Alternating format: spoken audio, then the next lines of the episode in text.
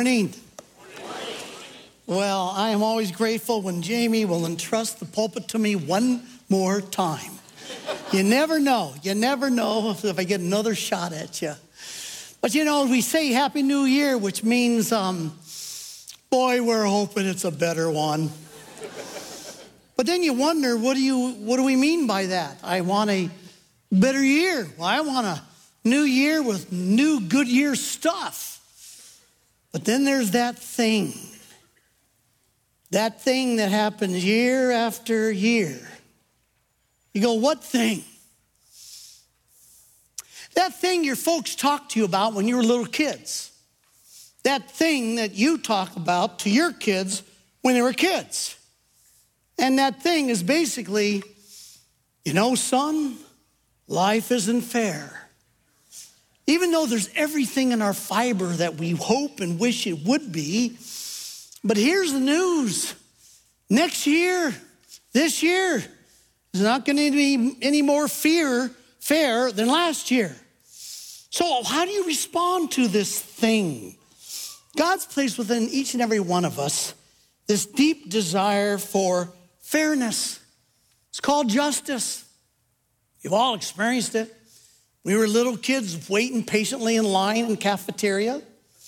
Then that bully, that bully cuts right in front of you.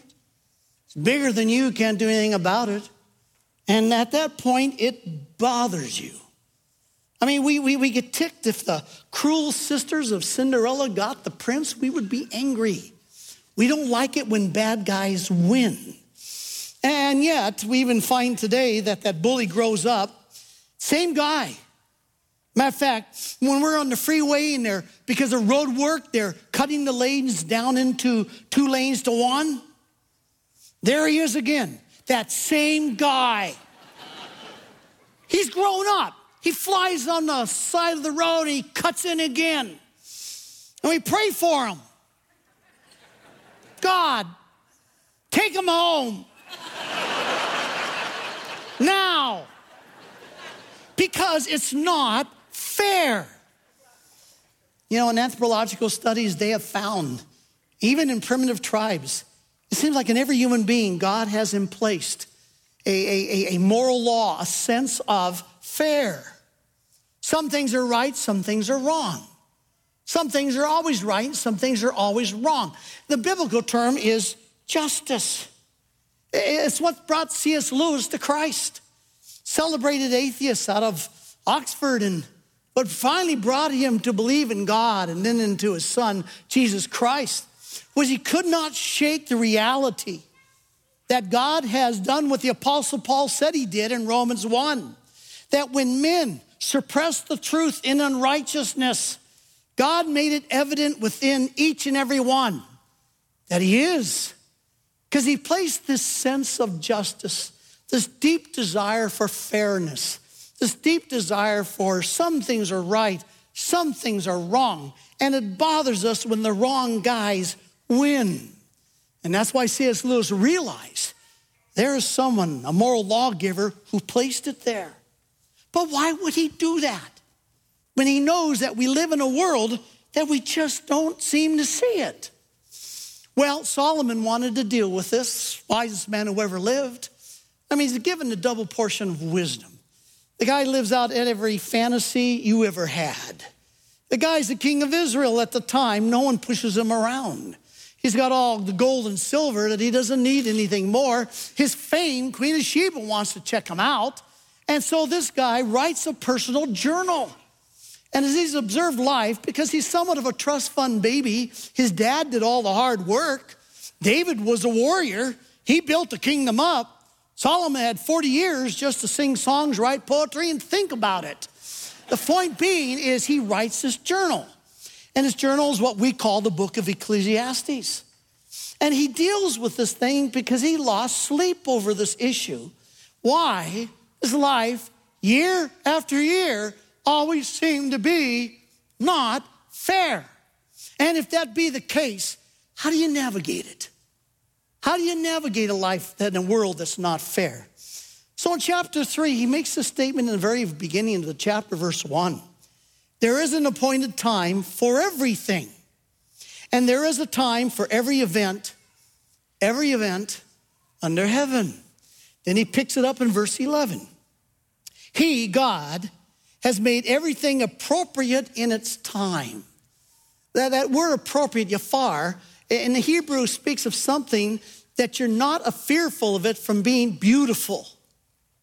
So God somehow has made everything appropriate, beautiful in its time, in its right time. He's also set eternity in their hearts. What's that? The word is olam. It means God's placed within each and every one of us this deep desire to know how it all is going to end. Like we've talked about before, God has a plan for every one of us. Philippians 1 6, I'm confident of this very thing. He who has begun a good work in you will complete it. A good work will complete it until the day of Jesus Christ. Our problem is sometimes this plan doesn't seem to be working out our way because of a world that's unfair. But he places olam, eternity in our hearts, so it bothers us. We want to know how this thing ends. Yet, so that man will not find out the work which God has done from the beginning, even to the end. Says, You're not going to get a shot, not in this life, to understand it all. I know that there's nothing better for them, he says, than to rejoice, to do good in one's lifetime. Well, how do I do that when there's so many things around me that do not seem to be very good? Moreover, that every man who eats and drinks sees good in all his labor. It's a gift of God. But I tend to get a little distracted from the gift of God because of all the unfairness I see around me. He says, I know that everything God does will remain forever. And there's nothing to add to it, and there's nothing to take from it. He's doing it right. For God has so worked that men should fear him. He's doing it this way so that we learn how to fear him. That which is and has been already, and that which will be has already been. For God seeks what has passed by. So, what's going on here? What is Solomon, with all his wisdom, telling us? He says we can't always make sense out of the appointed times. It doesn't always seem to make sense to us because we don't know how it all ends. It seems to be unfair. But maybe it feels and seems to be unfair because it is unfair. And it's psychologically pretend it isn't. Oh, why, why would you want to do that? When does fantasy and deception become reality? We need to deal with truth here and be wise. So he continues in verses 16, 17 of chapter 3. Furthermore, I've seen under the sun, that's our mortal life from birth to physical death, this first shot at living for us. In this mortal life, you're going to see that in the place of justice, there's wickedness. In the place of righteousness, there's wickedness. So Solomon says, I said to myself, God will judge both the righteous man and the wicked man for a time. And for every matter and for every deed is there. Now, interesting what he says here is in this life, we've got a problem. We find both justice and unrighteousness, I should say righteousness, bent. Notice the word wickedness. Where I expect to find the place of righteousness, that'd be from government to do the right thing. The place I expect to see justice, the judicial system, I expect they would do the right thing, decide the right thing. But he says, I see wickedness. The Hebrew word is resha. It means bent. It's bent. Why is it bent? So that justice is uh, injustice and righteousness seems to be unrighteous. God creates the good, and then He gives us a free choice to enjoy it. But what do we do with the free choice? We bend. We bend the righteousness to unrighteousness. And we human beings, we bend the justice to injustice. See, God did not create evil. The same way, light doesn't produce darkness. You go ahead and you uh, remove the light, you have the darkness. God creates the light, and we choose to bend it and to create this darkness for the world that we live in. So you would expect that I would see in our judicial system justice, and I don't, not always. I look at my government, no matter what party you participate in, it still doesn't seem to work perfectly. But when the point is, when man rules this world, catch it? When man rules the judicial system, when man rules the government, when man rules this world, he doesn't make for a very good God. That's the deal. He doesn't make for a very good God. Solomon's not being negative here. He's just asking hard questions. He's being honest. Our problem with when we see appropriate times of events and things in our life, our problem seems to be a timing issue. Injustice exists in our world. Unrighteousness exists in our world. We live not in a fair place. And why does this take place? Remember what he said back in verse 17? So that we would learn, I said to myself, God's going to judge both the righteous man and the wicked man for a time and for every matter. In other words, God says, I will unbend it all. But then why are you letting it be bent now? Because, God, are you exposing something? And He is exposing something. There's a reason for unfairness. There's a reason we see that when man rules as a God, whether it be over government or over a judicial system, we're going to see that it's always going to be bent. And it's the purpose is so that we learn one thing. What happens when we play God in our own lives and the lives of others? When we think we can rule the universe. So he says in verses 18 through 20, I said to myself concerning the sons of men, God has surely tested them in order for them to see, to see what? To expose what? That they are but beasts. The, the, the Hebrew word is cattle. This doesn't seem too encouraging. For the fate of the sons of men and the fate of beasts is the same. As one dies, so dies the other. Indeed, they all have the same breath, and there is no advantage for man over beast, for all is Havel. They all go to the same place, all came from the dust, all return to the dust. You know, people read this, they'll go, This is horrible. Makes, he says, I am but dust. What he's saying is this yes, in Genesis 2 7, God breathed into the human being, and we became a living nephesh. But we did not become a living God. And there's our confusion.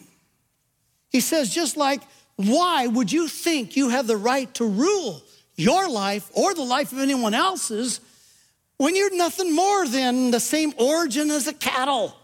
You will live, you will breathe, they'll put you in a hole. The flower will grow, the cow will eat the flower. You eat the cow, you live, you die, they put you in a hole. You feed the flower, cow eats the flower. We eat the cow, we live, we die, they put us in a hole. The fact is, what makes you think you have visions of self divinity? That's what he's talking about here. The context is not about your worth, your worth to him. You're precious in his sight. The context is when you believe that you're the center of the universe and you have the moral right to rule your life and the life of others as a God. So he says, all go to the same place, all came from dust, all will return to the dust. The irony is that we humans, we do get angry when we're not treated as gods.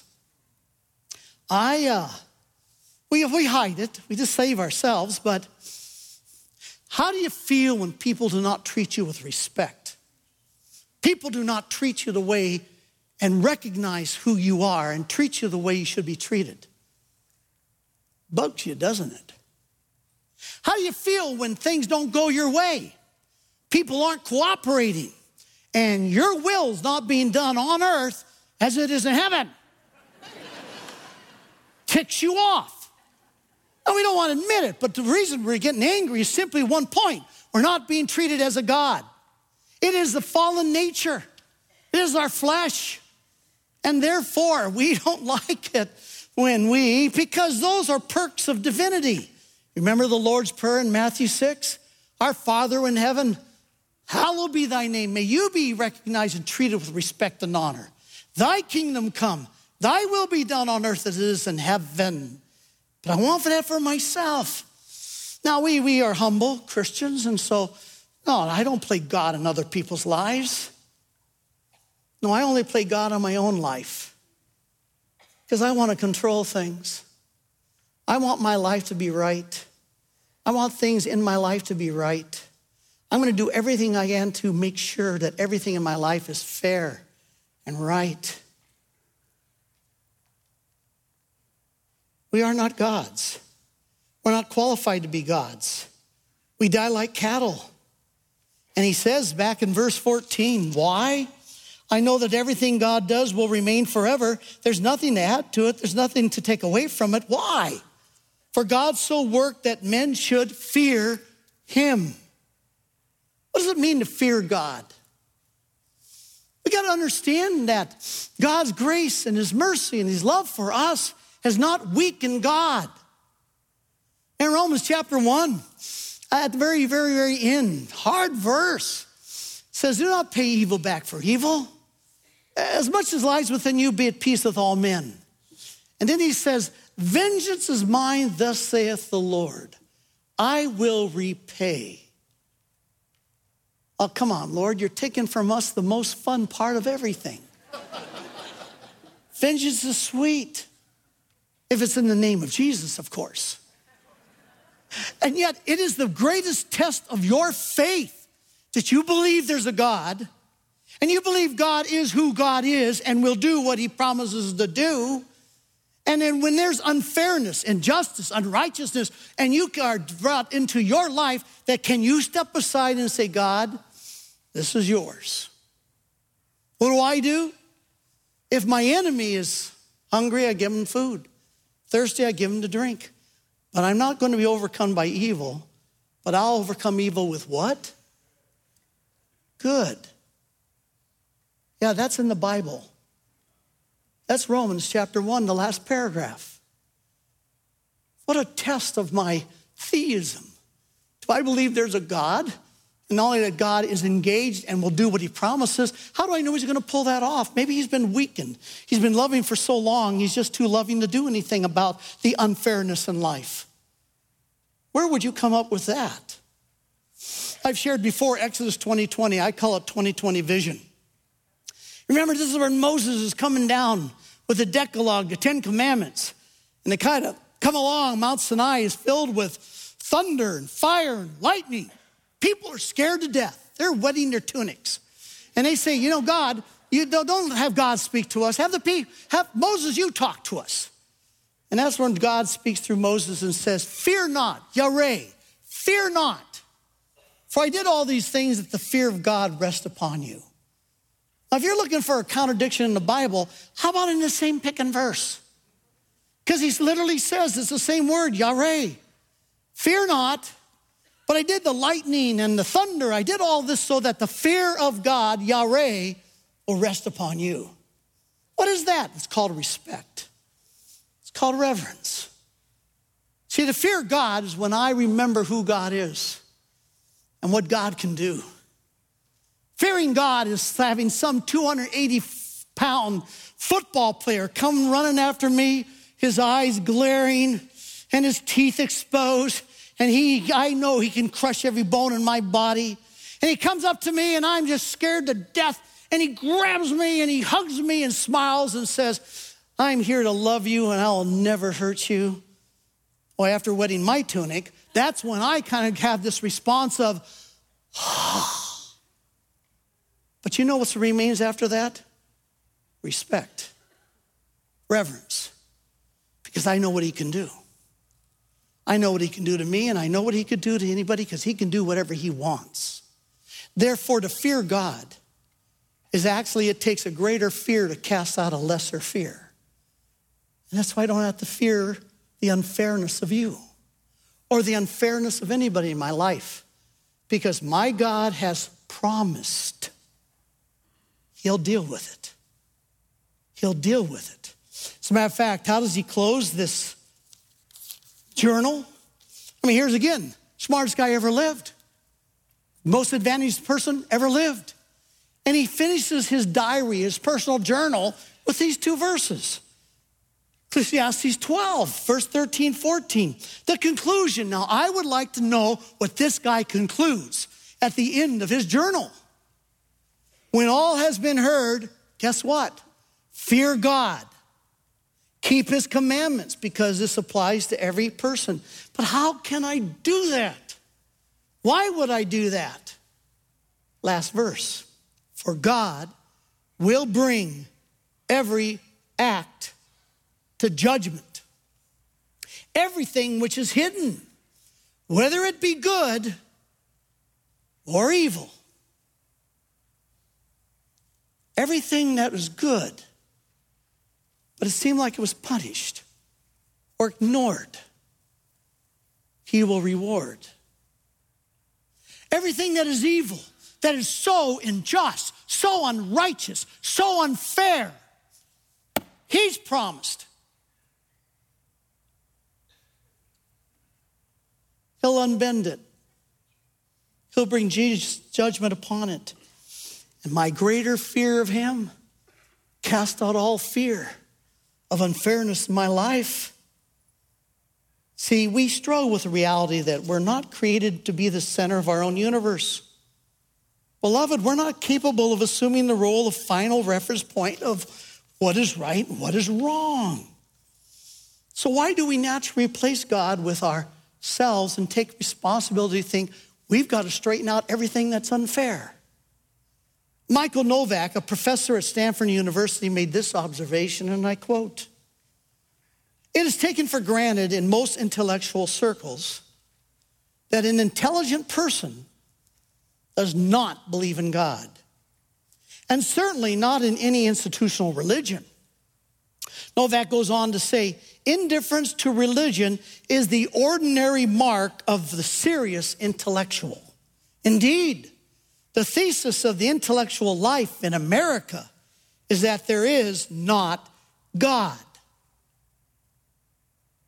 What I want to know is why is denial and replacement of God with myself so intelligent? If indeed it proves simply one thing, if man is the apex of all evolutionary process, therefore accountable to no one, answerable to no one, for he thinks himself to be a God, then he authors all unfairness in this world. And all the unfairness you and I see around us. Injustice exists because it comes from the heart of man not from the heart of God. Never did, never will. Yet he sends to be blamed for it. But he permits it. How else could he expose the origin of it? Man himself. The breath of life was given to us, like all animals, but that breath did not make us deity.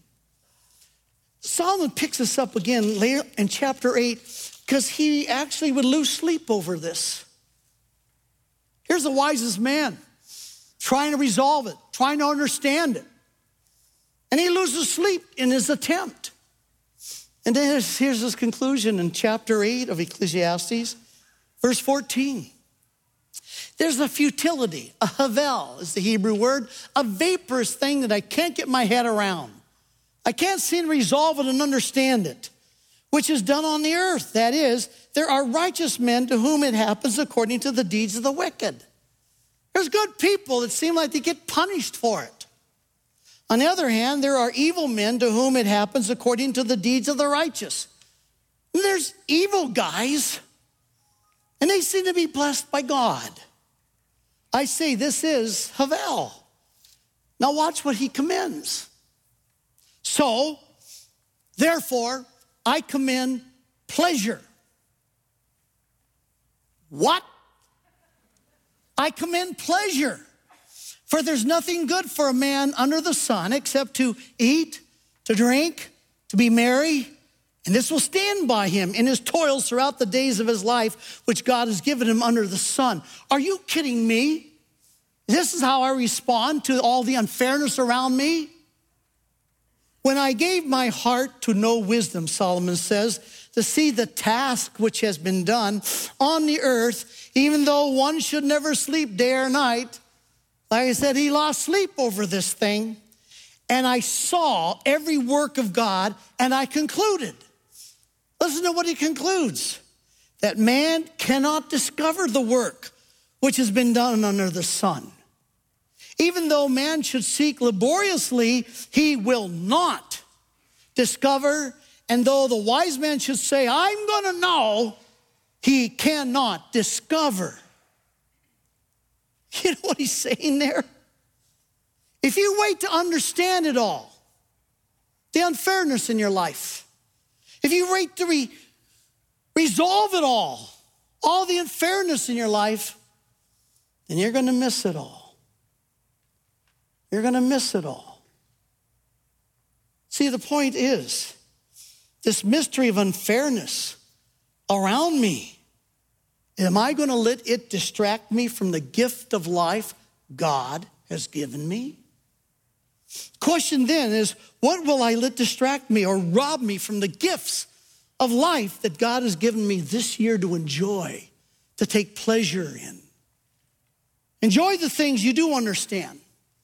Stand by your trust that God will sovereignly keep his promise to deal with all that you don't understand. Interesting verse in 1 Thessalonians 5:18. Apostle Paul, apparently, many people asked him, Could you summarize the will of God? Well, the Bible's the will of God. And all this is the will of God. But Paul, can you, can you basically just give us one thing that we could get our heads around that we know is the will of God? And he writes 1 Thessalonians 5:18. He says, "In everything give thanks." For this is the will of God in Christ concerning you. If you wait to understand it all, resolve it all, you're going to miss it all. I, I, I, close with a riddle that I shared some years ago. What is it that God has never seen? Great men and women have seen it from time to time. Hmm. You and I see it every day. What is it that God has never seen? Great men and women see from time to time, but you and I see it every day. It's a riddle that is answered by Isaiah himself in Isaiah 40, begins in verse 12. Who has measured the waters in the hollow of his hand and marked off the heavens by the span? calculated the dust of the earth by the measure, weighed the mountains in balance, and the hills in a pair of scales. Who has directed the Spirit of the Lord, or as his counselor informed him? With whom did he consult? And who gave him understanding? And who taught him in the path of justice? and taught him knowledge and informed him of the way of understanding. God has never seen his equal. Great men and women see their equal from time to time. You and I see our equal every day. The world isn't fair around us.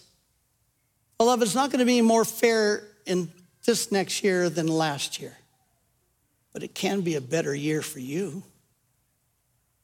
See, when my world's not fair and I get hit with it, I remember that promise. Promise, I memorized it so long ago that it seems like it's emptied itself of meaning. But still the promise. Romans 8 28. God works all things together for good to those who love him, to those who are called according to his purpose. The promise is God will take everything and every mess you create, and he'll pull good out of it according to his purpose and his plan for you. And not only that, the promise is that God will take every, He will pull out of every mess everybody else creates for you. Whether it be national, global, local, in your home. The sovereign intelligence of God will pull good out of that mess. Good for His purpose for you. And so, my response, and I'll just say it out loud I'll wait and not be distracted by the injustice and the unrighteous around me, but I will spot and embrace those blessings of God, those divine appointments that God brings into my life. Jesus said, Trust me. I have it under control. But do you really believe God's going to keep his promise? That he'll reward all that has been so unfairly overlooked? That he'll bring judgment against all that unfairness in this world? Oh, yeah, it's called the second Christmas. Second Christmas is mentioned over 300 times in the New Testament alone. One out of every 25 verses in the New Testament talks about the second Christmas. Every New Testament writer talks about the next Christmas, the second Christmas. First time he came as meek and mild child in a manger to bring God's grace and mercy and love that we interpret it weakens him. But the reality at his second coming, we call it the second advent. He will come, not in a manger he will come from the clouds and he'll make good his promises. Therefore, beloved, why be distracted by that which he will take care of? When it hits you in the face, I'll wait for the appointed time when God will make all things beautiful. Nothing to be feared. I can navigate this fallen world when I'm not distracted by it, but I'm embracing all of it that God brings to my life. Can you do that? It's called fearing God. And if you're going to make a resolution this year, I think that's a good one. This year, I will fear God. For the greater fear will cast out all lesser fears. And that's what joy is all about the absence of being afraid. You want to be light in the darkness of this world? Just don't be fearful, and you'll shine. And you will draw people out of darkness to want to know why you are not fearful. And that's getting real. That's getting God. And that's getting out there and having an influence. Heavenly Father, as we prepare now for communion, which is such a celebration you've left us, that we would always be remembering that you kept your promise. You would be with us, with us, until the end of the age. That you call us your own because God so loved us. That he sent you, gave his only begotten Son and those of us who have embraced and believed who He is, and you cause us to recognize what He's done for us. Lord, that the wrath, your wrath against unfairness, injustice, unrighteousness, was all poured on Him on that cross in our place. And God, you raised Him on the third day. And He's alive forevermore, and His presence is with us. And that is he being the firstborn among many sons, that one day we might hear what he heard twice. This is my beloved son. This is my beloved daughter, in whom I'm well pleased. May we honor you this year as Father. This we ask in the name of Jesus Christ.